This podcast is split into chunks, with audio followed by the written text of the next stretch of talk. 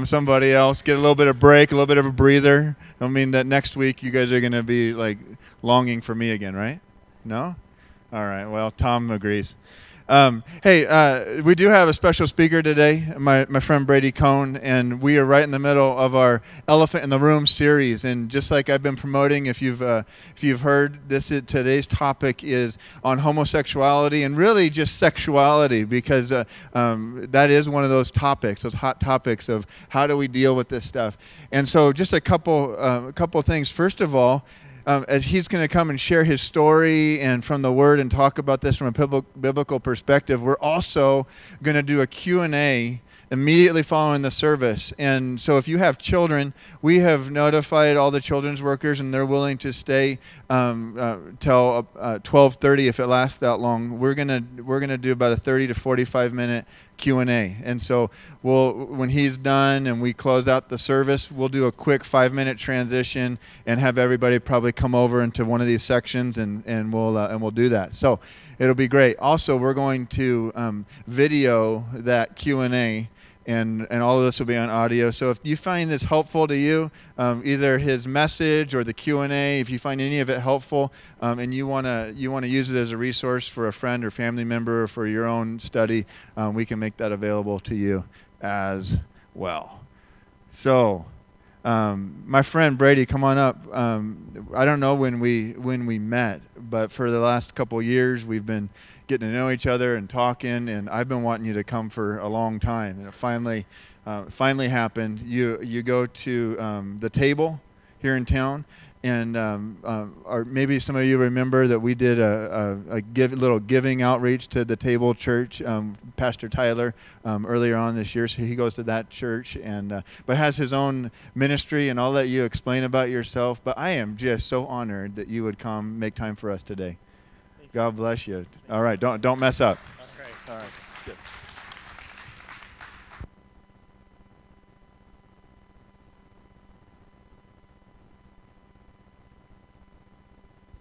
There we go. I unmuted it, but didn't turn the power on. So I am so grateful to be here today, and I'm so thankful for any church that's just willing to engage in a conversation on this issue. This the issue of homosexuality really is like an elephant in the room. Uh, as a church here that, that believes in traditional marriage and that God designed us uh, for a relationship between a man and a woman, and He made that good, and He made sexuality good. How do we respond in our culture today to, to that truth? And so today's talk, this, this isn't a one and done conversation. This is the beginning of this church opening the conversation and figuring out how do we apply the gospel and God's truth and God's grace to a world around us that, that's so fallen and broken. So I'm excited to just help you guys today start that conversation. My phone number should be up on the screen uh, at any time, and so we're going to do this Q&A. You can actually text me the questions at any time during the service. You can text me the questions uh, for the Q&A later, so that they remain completely anonymous. You don't have to raise your hand and ask them. You can text them in at any time, and then we will get to them during the Q&A. So I hope that that's a really productive time, and we can just answer the questions and um, answer the things that are on your hearts. So I'm going to start today with just my testimony, my story of what God's done in my life. The, the Bible, God's Word, is full of stories that God uses to show us His truth and grace. And I hope that my story, I pray that my story today is something that God uses in your life to show you, give you a glimpse of His grace. I'm from Nebraska. I grew up on a farm. And growing up on a farm here in Nebraska, from a young age, I always felt like I was different from the rest of the boys. I had an older brother and a, a dad, and I always felt like there's something about them that makes them men and boys that is different about me. But I had no idea what that was until years later. In the meantime, I was growing up in the church, uh, growing up going to church every Sunday, and I heard about Jesus, and I knew from a very young age that I was a sinner and I needed Jesus as my Savior. At the age of 11, my life got pretty messy when my parents went through a divorce, as many of you can probably relate to. And after their divorce, my parents actually got back together 17 times. And so that was 17 times of my, my, dad actually moving back in with us and every time and not working out. And so that was just about three years of just mass instability in my, in my life, my family's life. And as a, like about 11 to 14 year old, I just had no idea how to process that or how to deal with that. And it was during that time that I figured out what was different about me than most of the boys that I knew. Uh, as puberty hit, that can be a confusing, hard time for anyone. And during that time, all my friends were starting to kind of notice girls, notice things about them, kind of gain this sexual and relational uh, um, attraction towards them, but I wasn't. But I started to notice guys and other boys in, the, in that same way and develop these attractions towards them. I, I started to be just drawn to them in sexual and emotional ways. And I was so confused by those feelings I was having. Having grown up in rural conservative churches, I heard about homosexuality, I, but it was always preached in a way that made it sound like it was the one unforgivable sin. And so just having those feelings just filled my life with shame and guilt. As time went on, the feelings got stronger, and so did my shame. Uh, my family had given up on Christianity after my parents' divorce and really walked away from the church. But I kept going to youth group on Wednesday nights because deep down I really wanted to know the Lord and please the Lord. Well, as time went on, these feelings got stronger. I just felt that I have to tell someone, I have to get some help, I have to uh, figure out how I can deal with these feelings and why I'm having them. So by the time I was 13, I, I, decided the turmoil was so bad inside, and I decided I just I'm going to tell someone. So I decided I should tell a youth group leader. My family wasn't going to church anymore, but I was still going to youth group. And so I decided that I'm going to tell a youth group pastor and just see if I can get some answers. But one night at a youth group, as a 13 year old, before I had the courage to do that, uh, I, I, never forget this moment sitting there uh, with everyone else, and the youth group pastor made the comment. He said, I wish all homosexuals would die. And that comment felt like a knife to my chest. I, I, remember sitting there and it felt like he was speaking directly to me. I remember thinking that that's me that he's talking about. And I actually went home that night and I loaded a gun and I came very close to taking my life that night because I thought if it's God's will for all homosexuals to die, then I guess I will. Obviously, I didn't do it that night.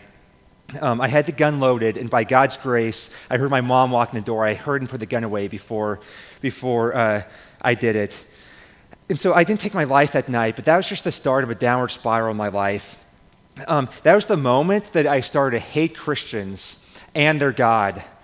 I, that was the moment I put up a wall around myself and became determined that I guess I just can't let anyone inside. I can't let anyone see who I am. I can't let anyone uh, know what I'm struggling with. That was the moment I decided that I can never show up to church ever again uh, because of what was going on in my life. It would be years before I'd ever step inside the doors of another church. It was soon after that that I discovered online pornography, and I was instantly hooked. And for me, online porn was more than just a sexual addiction, like so many guys in our culture today deal with. For me, uh, it felt like the only place where I could belong. It felt like my only community. It felt like the only place I could go where there's people who had the same feelings as me and who understood. And I so uh, longed to just belong and be accepted, and that's the only place where I could find it. Soon after that, my first encounter with another man, and that became a regular part of my life. And every time I was having one of those encounters, it felt like it was everything I ever wanted. But afterwards, I was consumed with shame and guilt and later on, I started experimenting in relationships. And uh, with every encounter and every relationship, I walked away thinking, this is not the way it's supposed to be. This is not fulfilling me inside the way it's supposed to fulfill me. It felt like this is not what God designed me for. But I was so desperate for more that I kept pursuing it, and I felt so trapped. And uh, as time went on, I was so desperate to feel loved and feel valued that I was even uh, dealing with prostitution in my life because I thought if I could if I sell myself, then at least I have value to someone. At least I'm worth something to someone. Well, as time went on, going through high school, um, I felt more and more trapped by just this by this life, and I was so desperate to be loved and, and to feel valued. And I actually found a place where I could have those things um, I got more and more involved in the LGBT community. And at this time, this was 15 years ago in Nebraska, it was still much more underground than it was today. But I met people who loved me and valued me. And I always hate to say this, but it's so true that sometimes the gay community can be much more loving than the Christian community. And so that's where I found a place where I could be loved and accepted.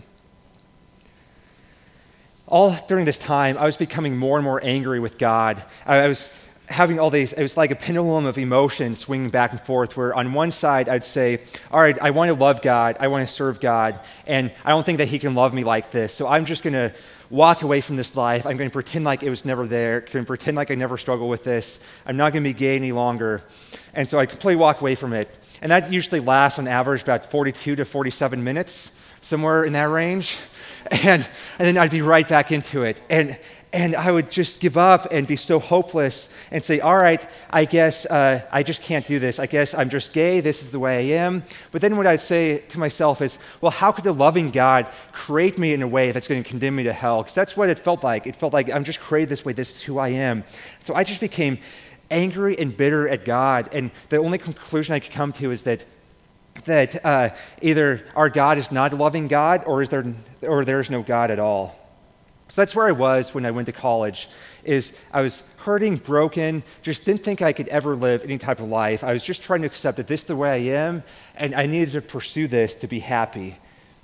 When I arrived at Chadron State College for my freshman year, instantly I met a group of guys who were Christians who started to just love me and invest in my life.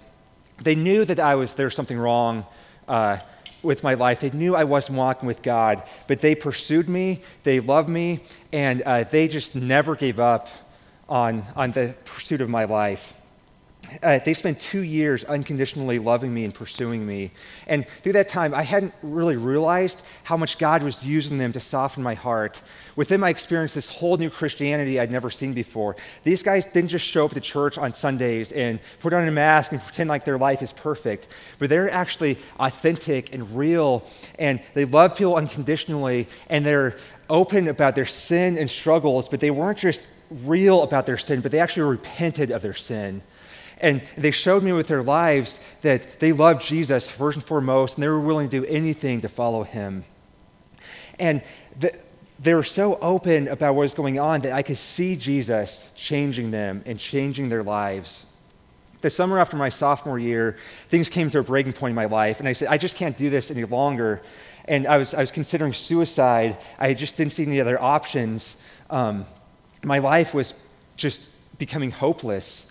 Uh, and I, I, remember thinking that before I uh, commit suicide, before I end it all, I just want to tell one Christian and see, see how it goes. And so I decided I was going to tell this guy, Lex, who was, who was actually working for me that summer. I was running my underground sprinkler business, and Lex was working for me and still really investing in my life. And, uh, and so I wrote him a letter, and I couldn't get the words out of my mouth, so I wrote him a letter and handed him the letter.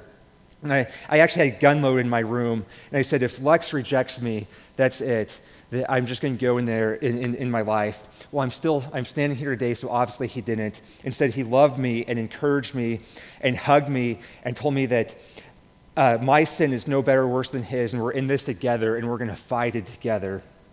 And I remember just being blown away by that and thinking that that can't be the can't be Lex who loves me, that has to be the Jesus I see in him who loves me. And so three days later, I, was, I, I, dwelled on that experience for about three days and just couldn't get that out of my mind how much he loved me. And for the first time, I became convinced that the Jesus I see in my friends is the same Jesus who also loves me. And so the first time I became convinced that, that God's grace was sufficient for my life.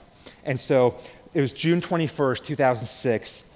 I was covered in snot and tears and had just this crying on the ground come to the cross at Jesus moment where I surrendered everything to Him. See, I, would always called myself a Christian. I, I grew up uh, somewhat in the church. Um, I'd prayed over and over again in my life. I'd spend hours praying, sometimes all night praying for God to take the struggle away, and He never did. And uh, but what I'd realized in this moment of surrender is that my faith was not faith in the cross. It was my demands on God. It was me saying, All right, God, I want to follow you, but I want to instantly be attracted to women. I want to have a wife, a house, this whole American dream. My faith was not, nothing more than my demands on God. But finally, I came to a place of surrender where I said, All right, God, I don't care what it takes. I don't care who I have to tell. I don't care what people think of me. I, I don't care what I have to do.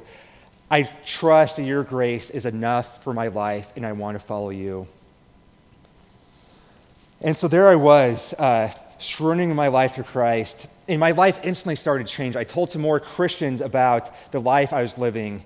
And, uh, and they, they loved me and encouraged me and started to speak truth into my life and scripture into my life. And one of the things I wrestled with, with the remainder of that summer is that, wow, like, God loves me so unconditionally. So can't I still continue to live this life? Can't I still be gay? And, like, you know, if God's grace is sufficient. But, but God was con- convicting me that if, if, if I was going to trust in Him as my Savior, every day I need to make Him the Lord of my life.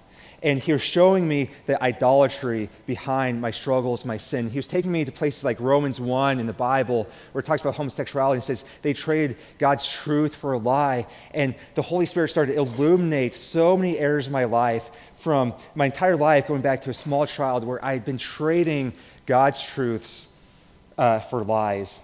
One of the things that changed my life that, that summer when I felt hopeless. I felt like, well, if that's God's standard, how could I, I? I've tried my entire life to change and I can't.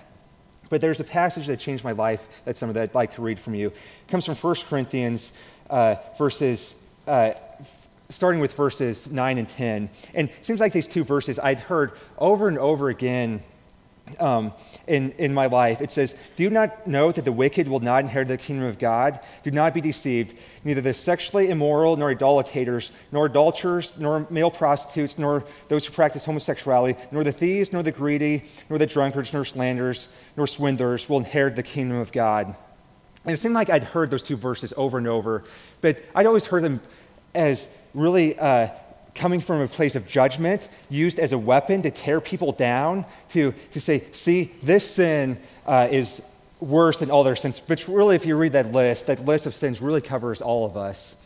But I heard it as a place of judgment, as a weapon to, to tear people down. But my life changed that summer when someone read me the very next verse, verse 11. It says, That's what some of you were, but you're washed, you're cleansed, you're justified by Jesus Christ and by the Spirit of our God.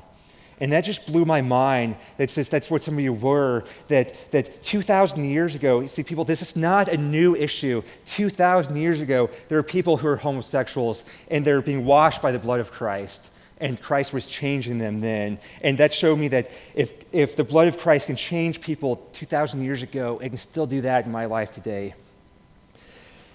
And so, for the first time in my life, I had guys in my life who, instead of just using the Bible as a weapon to fight me, fight against me, and tear me down, they're using the Bible as a weapon to fight for me. They're daily encouraging me and loving me and using the scripture in my life to help me fight my sin in this internal battle.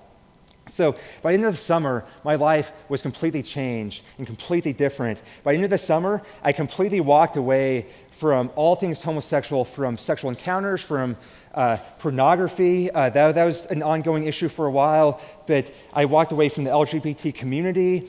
Uh, God was just changing every part of my life. And, you know, I wish that I could stand up here and say that it's because God just flipped the switch and took the struggle away, and then and it was there no more. But He didn't do that. And it wasn't for me trying harder because I already tried as hard as I possibly could, and it didn't work. But there's really four things that I can identify that God really taught me that summer that helped me walk away from that life. And I'd like to share those four things with you.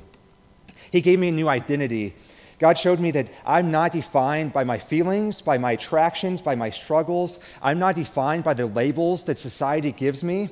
I'm defined by Him and Him only. I'm defined by the fact that I am His child, that no matter what labels society or people in the church uh, give to me, like those don't define me. I'm defined by Him and Him alone. And so I don't have to call myself gay, I don't have to identify as that, uh, but I am defined by Christ and only by Christ. Second, he gave me value. He showed me that I don't have to sell myself to another man. I don't have to be loved by another man to have value. That I have value just because I am his and his alone. And that value is enough to drive my life. I don't need anything from anyone else. Third, he gave me power. He showed me that now that I know Him, I have the power of the Holy Spirit dwelling inside of me, and I can choose every day to live a life that's honoring to God and glorifying to Him to where I can deny myself of the things that feel like they become natural to me because I now have the power of the Holy Spirit living in me. And for the first time, that power uh, was dwelling inside of me, and I could use that on a daily basis to deny myself. Fourthly, is He gave me an eternal perspective. Here's what I mean by that. Um, we, we live in a society today that, that says that denying yourself of your sexual desires and relational desires is not only unpractical, but it's inhumane. It's inhumane to expect anyone to deny themselves of the things that they desire. But uh, Jesus takes me all the time to this picture of himself in the Garden of Gethsemane just days before he's crucified. And uh, Jesus is there, and he's actually sweating drops of blood because he's so tormented knowing what he's going to be going through on the cross. Not just the physical pain and death, but the spiritual reality of taking on the sin of the world. And I, I, see Jesus there, and I know that he still did it. He still went to the cross and, and took on my sin and suffered for me.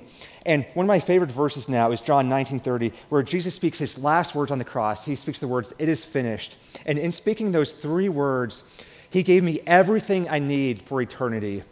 And that's, that's salvation and forgiveness of sins. And in light of that, how could I ever need anything else in this short world? In light of the fact that I have everything I need for eternity, how selfish, how foolish am I to think that I need something else in this world, that I need these desires that might be here for just a few short years to be fulfilled when I have everything I need for eternity. And so that summer was just beginning of this journey, which started almost 10 years ago. Uh, you know, and I'd always thought that, I, I, that if I just fix myself with this area of sexuality, that uh, if, if, if I could quit being gay, if I could just fix myself, then, then I'd finally be good. I'd be good enough for God. But really, uh, after God started doing some work in that area of my life, and I started to walk with God on a daily basis, I realized, oh shoot, like I have about a hundred other sins in my life, and, and I need daily sanctification in every area of my life, not just this. And I think that that's a struggle for all of us. We see the gay and lesbian community, we define them by this one issue in their life but they need Jesus for a hundred reasons in their life every day, just like every one of us.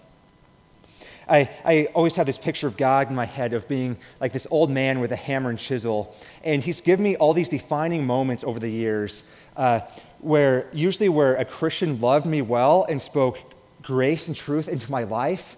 He gave me all these defining moments where God got out his hammer and chisel and chiseled away a piece of the wall I built around my heart when I was 13 years old. And in every one of those moments, he took one of the lies that I believed about myself, about God, about the world, about other people, and, and he traded that lie for one of his truths from his word. Uh, the journey has not been easy by any means. It's been difficult, it's been painful. Uh, there's still moments I struggle. There's still in, in those 10 years, I've, I've had some relapses into sin that I've had to repent of.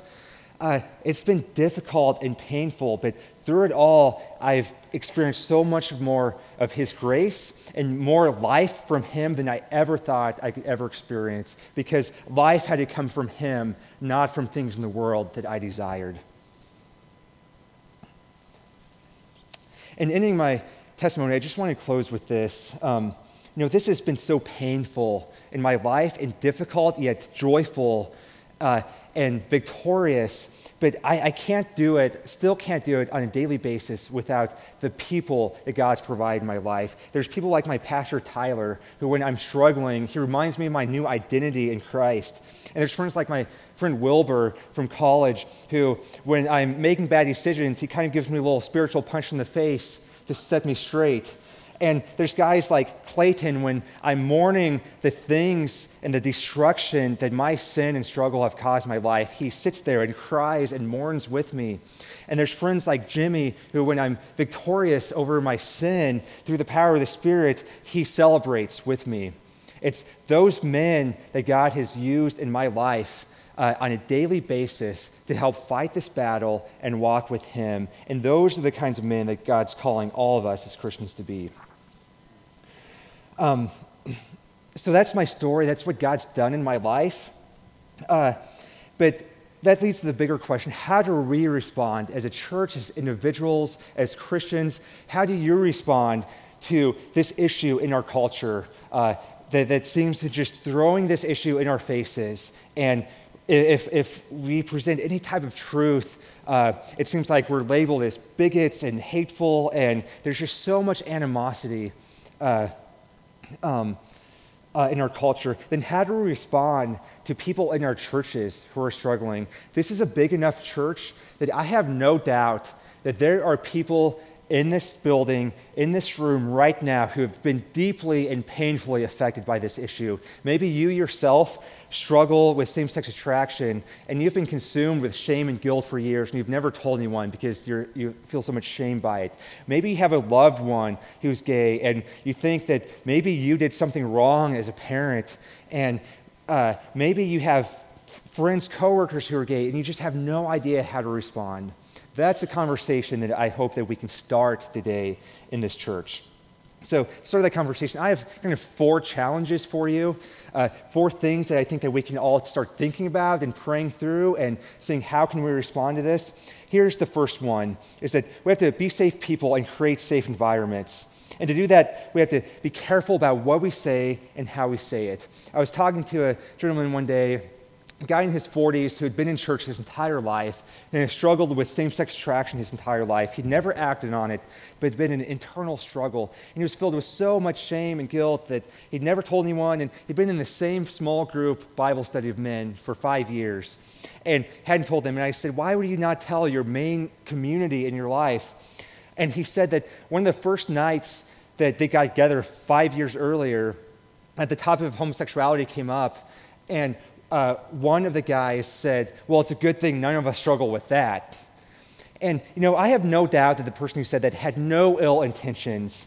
Uh, he meant, probably meant no harm by that, but he had no idea uh, that someone in the room right there was struggling with that issue. And that goes for every issue. We have no idea who around us is hurting and in pain and who struggles with what. So we just have to be very careful of what we say and how we say it. And uh, I, I, always think that anything that we say, and how we talk about a subject, an issue, a sin issue, um, how we talk in everyday life, we have to run it through the lens am I building bridges between myself and other people, therefore, hopefully, between people and Jesus, or am I building barriers?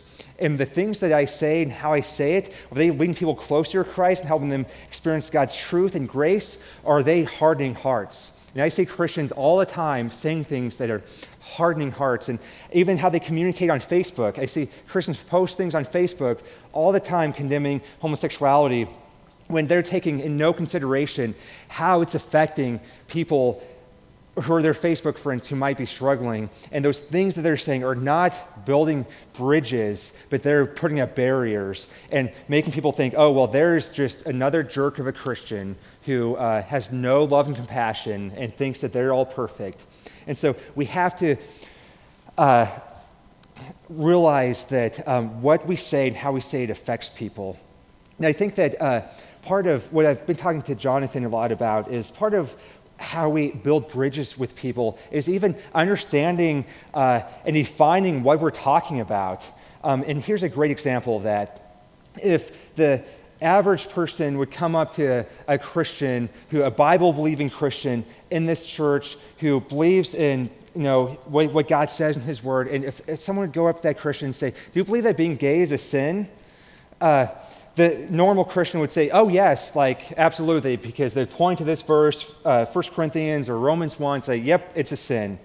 Well, but we have to, sometimes that person's talking about a completely different thing. Usually, when we talk about being gay, we're thinking about behavior, acting out on it. But in our culture today, uh, um, it's so much of an identity issue, not a behavior issue. So the person who says that I'm gay, they, they might not have ever acted out in a sexual way. They might have never been in a relationship. They may have never had a sexual, a sexual encounter, but they identify as gay because they have same sex attraction, and society tells them that that's who they are.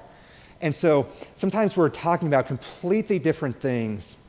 And we have to learn to uh, define what we're talking about to depending on who we're talking to. Uh, for most people, Christians, they ask if I identify as gay because I still struggle with same sex attraction sometimes. I say, absolutely not. That's not my identity, and I don't believe it's healthy to define ourselves as that. And I would never use that, that word to label myself.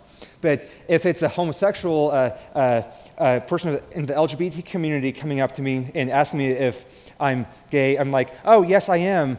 Uh, but because of my biblical beliefs and my uh, convictions, I choose not to act on it. Because to them, being gay means that I'm attracted to members of the same sex. And so I have to use language that they understand that is, is defined in the same way that they use it. And sometimes that's differing based on who we're talking to. And so if we're going to uh, create safe environments and create uh, environments where people can be safe and where they can talk and where we can engage with them well, we have to understand where they're coming from, what words they're using, and we have to build bridges and not barriers by, by how we talk. Here's number two is have the right expectations.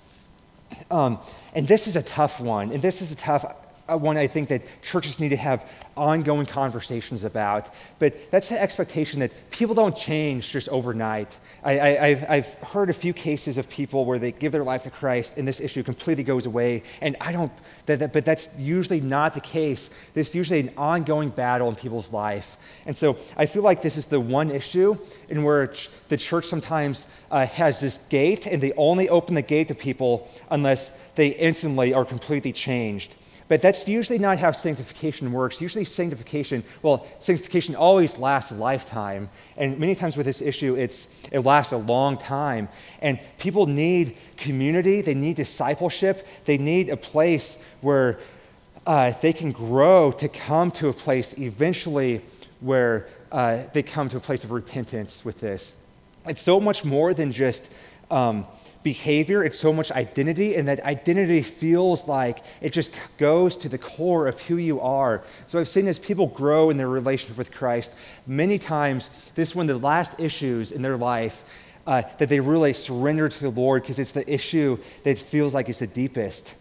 And so we have to give them time and place and places and have realistic expectations that they're not going to be completely changed overnight, but that um, uh, it's going to be a, a, sometimes a lifetime struggle, and we have to have rooms in our lives, in our homes, in our small groups, in our churches to walk people through that process.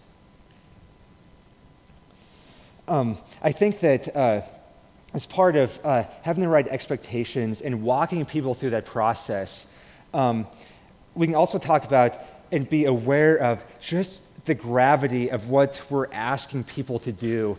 So many times for people in the LGBT community, uh, their, their life as a gay person, their social networks, their love and support all comes from that area of their life. It all comes from that community. So we're not only asking people to, you know, stop a behavior like other sins like, oh, stop stealing or stop doing this. We're asking people to walk away from many times their community, the people who care about them, people who have loved them well, uh, and people who support them. We're asking them to walk away from an identity that just feels like this is who I am.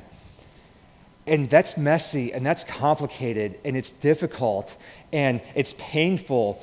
Uh, a couple years ago, when I was speaking to a group of college students in California, like I used to do every summer. I had one student who met with me afterwards, a JP. We're now really good friends, and uh, I, I assumed that he was struggling with same-sex attraction, and but instead he he wasn't. But he was raised by two women who are now married. Both of them, he grew up with both of them as being their his moms. And now he's JP's a Christian and had a biblical understanding of homosexuality. But he said, This is so extremely terrifying for me because I want my mom's come to a place of repentance. But for that to happen, it would be like my parents getting a divorce and my family being ripped apart. So I hope that you guys can see from that that this is not a simple issue. I hope that you can feel the weight of how hard this issue is, how complex this issue is. I hope you can feel the weight of what pain sometimes repentance is. Yes, there's great joy, and it is all worth it for the sake of Christ.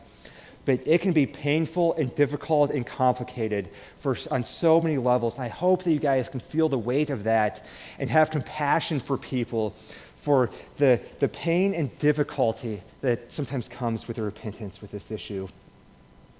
Here's the third challenge we have to practice what we preach. Uh, and so here's what I mean by that. Um, we live in a society that is just messed up on so many levels. And it's sometimes it's hard for me to even tell the, the LGBT community when I'm able to have a good, loving conversation with them. It's sometimes even hard for me to tell them that what they're doing is sin and they need to repent because the exact same idolatry and sin that's in their relationship is also the foundation of so many heterosexual relationships, not only outside the church, but inside the church. Part of the problem uh, in our culture is not that uh, homosexuals have ruined marriage, part of the problem is that heterosexuals have ruined marriage over the last 50 years.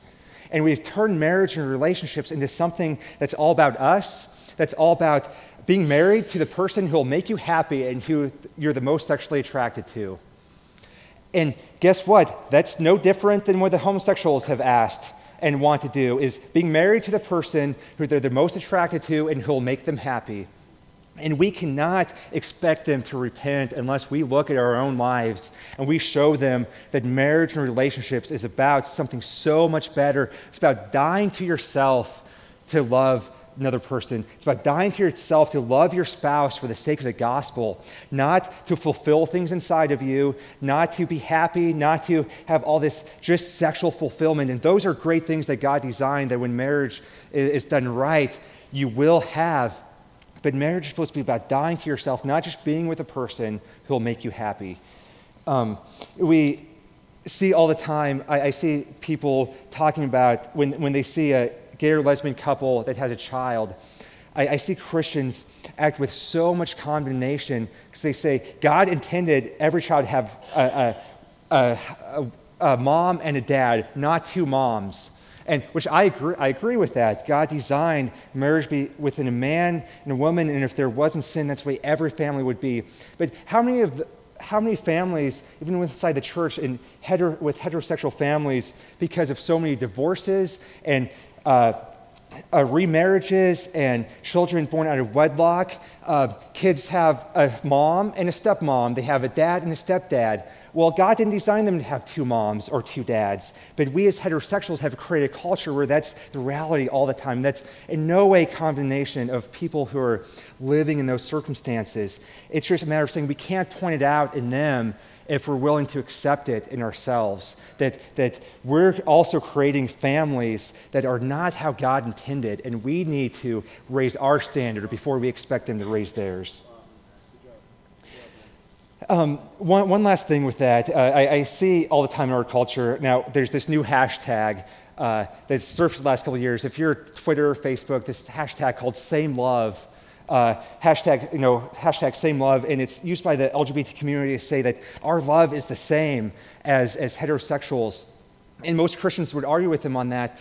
But unfortunately, so many times it's true. Their love is the same. They're turning to a person to fulfill these inner desires and to be happy. And that's the same, my, the same love and the same idolatry and the same brokenness that is uh, the foundation of so many heterosexual relationships and marriages that uh, sometimes we need to repent of. And I think that in, in heterosexuality and inside the church, we don't often see it. That we can use uh, relationships and marriage to feed ourselves, to feed our souls in ways that it was never intended. Uh, it's just easier to cover up because we know that marriage was designed for a man and woman. So we can go our entire life misusing sexuality in marriage, and uh, it's just easier for to cover it up. Whereas those two people over there who are the same gender, it's not as easy to cover up. Uh, but we need to be just as real about that dysfunction uh, idolatry in our own lives. Here's my last challenge for you before I, I close up. It's this: just enter the mess, guys ministry, being a Christian, it's messy, it's difficult. People's lives are messy. There's two easy roads that we can go down in dealing with, with this issue or any others. One is that of legalism, where you just cast stones and close the doors to people who are living in sin. Another side is just uh, where our society says days like, oh, love everyone, and it's okay. Uh, like, love is love, and it's not our place to judge. That's also the easy road. The, the hard road is that in the middle where you're uh, showing people compassion and love, but also calling them to something greater, calling them to a life that's completely fulfilled by Christ and not by things or people of this world. And that's messy and it's difficult. And uh, I, because it means actually engaging in people's hurt and pain and walking them through difficult things. One day I was talking to a lady and she said, Yeah, I have these two lesbian neighbors that I really should reach out to, but that sin is just too yucky for me. And I, I, I told her two things. Um, I told her, one, go home and look yourself in the mirror and realize that Jesus had to hang on the same cross for your sins as he did for your lesbian neighbors. And you are no more deserving of God's grace than these two women who live next door. And the second thing is go to Athens or Acts 17, where Paul goes to Athens, and when he gets there, he sees a city that's full of idolatry, which included homosexuality. But he was actually physically sickened by their idolatry. But did he say, that sin, that issue in this culture is just too messy for me, so I'm going to retreat from it? No, he went into the city. He, he learned their language. He loved them, and he proclaimed truth with them because his discomfort was worth it for the sake of the gospel.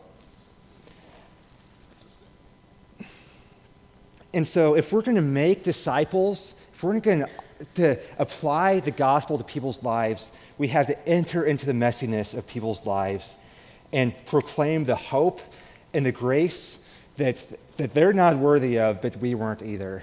But Christ died for it, for us and for them, no matter what that sin is. Uh, let me just close this in prayer, and then uh, I'll turn it back over to Jonathan. Dear Heavenly Father, I just thank you so much for this time. I thank you for this church. I thank you for the leadership who's willing to address the elephant in the room. Lord, I pray for every individual here, Lord, that they got a glimpse of your grace and how it's played out in my life. I, I pray that that grace changes them and it changes the people around them. I pray that this can be a church that doesn't shy away from difficult issues, but that the people here can make room in their, their lives, in their homes, in their small groups, in their church for messy people, for broken people, people who are still in the process, people who haven't yet fully realized the extent of your grace. And I pray that they can love them well while calling them to something greater, that they can be empowered by grace uh, to, to live a different life. Pray these things in your name. Amen.